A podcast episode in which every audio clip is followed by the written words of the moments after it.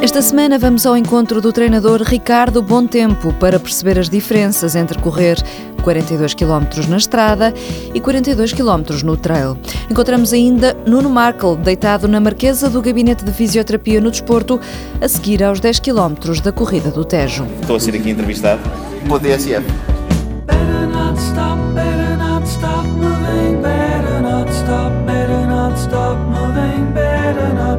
Better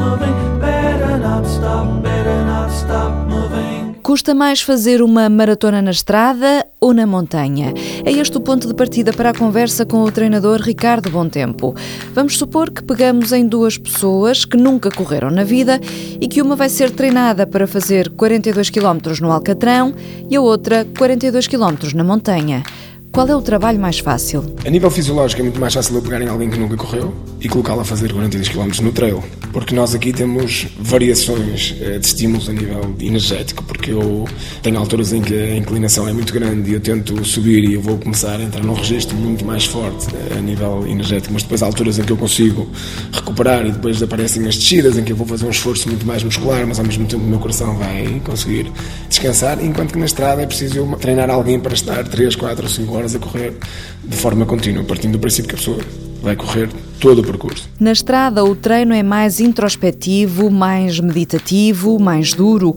No trail é mais social, mais interativo.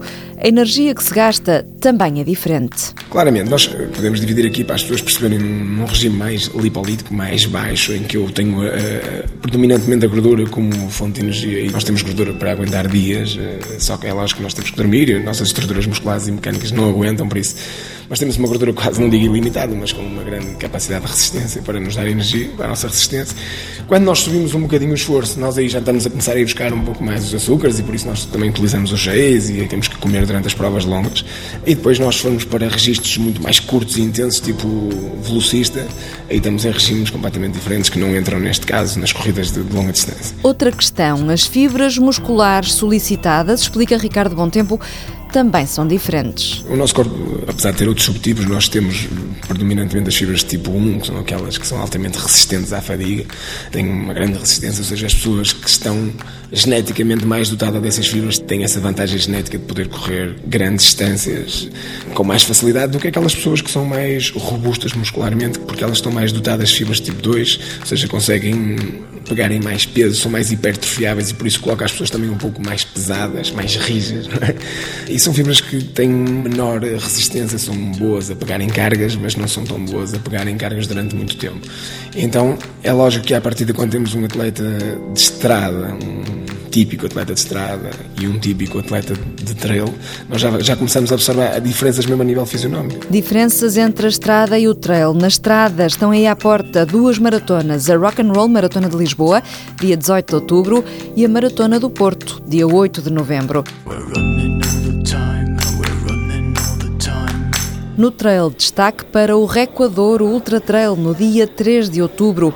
Paulo Osório, administrador do Porto Recuavinhos, explica porque é que decidiu investir e dar nome a esta prova criada por João Marinho, o atleta que morreu o ano passado nos picos da Europa. Primeiro, toda a filosofia que está por trás dessas provas, digamos que esta atitude de desafiar o espírito, desafiar o impossível, do desafio que está por trás da Nexplore e que estava por trás das iniciativas do João Marinho, o próprio caráter do João Marinho, que desde o princípio nos impressionou muito e criámos uma amizade, nos levou a dizer nós queremos dar o nome a esta prova, queremos ser parceiros e queremos associar. E daí o facto de termos feito o ano passado com o João Marinho o Recuador Ultra Trail e com a Nexplore e este ano estarmos a fazer novamente com a Nexplore e porque o Pedro Marinho nos disse, as pessoas dizem que querem ir ao Reco Ultra Trail. E isso para nós é muito mais do que um patrocínio ou um apoio de uma marca, é a experiência que as pessoas viveram no Ultra Trail no Douro, o facto da base ser na régua, eh, e nós também como marca temos apoiado, e temos servido coquetéis às pessoas no meio da prova, no fim da prova, estávamos a testar o conceito e a pré-testar o conceito dos coquetéis eh, Réqua, levou a que as pessoas tivessem uma experiência inesquecível e que querem repetir. E isso para nós é que é importante. Cocktails de vinho do Porto para provar na região dele, no incrível Douro Vinheteiro, onde fomos encontrar há uns dias a equipa do Redute a fazer o reconhecimento do percurso. No ano passado andávamos de noite a limpar. Lembras-te? Naquele zigue-zague? Ai, o zigue-zague. Andámos lá, já está tudo cheio de silva. outra Lembras-te que o João perdeu o carregador e, Carregador. e os javalis que traçaram no... Já era para aí meia-noite quando ele foi lá buscar. Foi. É já sem bateria e nós fomos para lá acima. Bruno Santos e André Amorim relembram histórias que passaram com João Marinho. André é o responsável pelo percurso. É o, é o melhor trabalho do mundo. A estrutura do ano passado mantém-se, está tudo idêntico. Só falta lá uma pessoa. Todas as funções estão atribuídas às mesmas pessoas do ano passado. Só falta o João. Todas as nossas funções que nós temos separadas para cada um, ele tinha-as todas na cabeça. E conseguia gerir isso de uma forma muito eficaz. E nós, este ano, também é um bocadinho uma aprendizagem nossa. A tentarmos fazer as coisas como supostamente ele gostava que as coisas fossem feitas. Vai de certeza ficar tudo como ele gostava. É isso, é isso. Entrevista à massagista, eu então vou dar aqui uma entrevista. Reconhece esta voz? É verdade, não se enganou. O seu rádio não está na comercial, o Nuno Markel é que está na TSF. Fomos apanhá-lo depois da corrida do Tejo, deitado na Marquesa, a ser massageado. Eu corro vagamente, sou arrastado para isto pela minha mulher, pela Ana, corre, corre com gosto e estimula em mim eh, este lado que eu não sabia que tinha. Mas ela diz que eu corro muito bem, que tenho boas pernas para correr. E Costumam correr juntos. corremos juntos, mas eu perco-a rapidamente de vista. Mas seja como for, é, é divertido. Eu consigo adorar e odiar isto em simultâneo.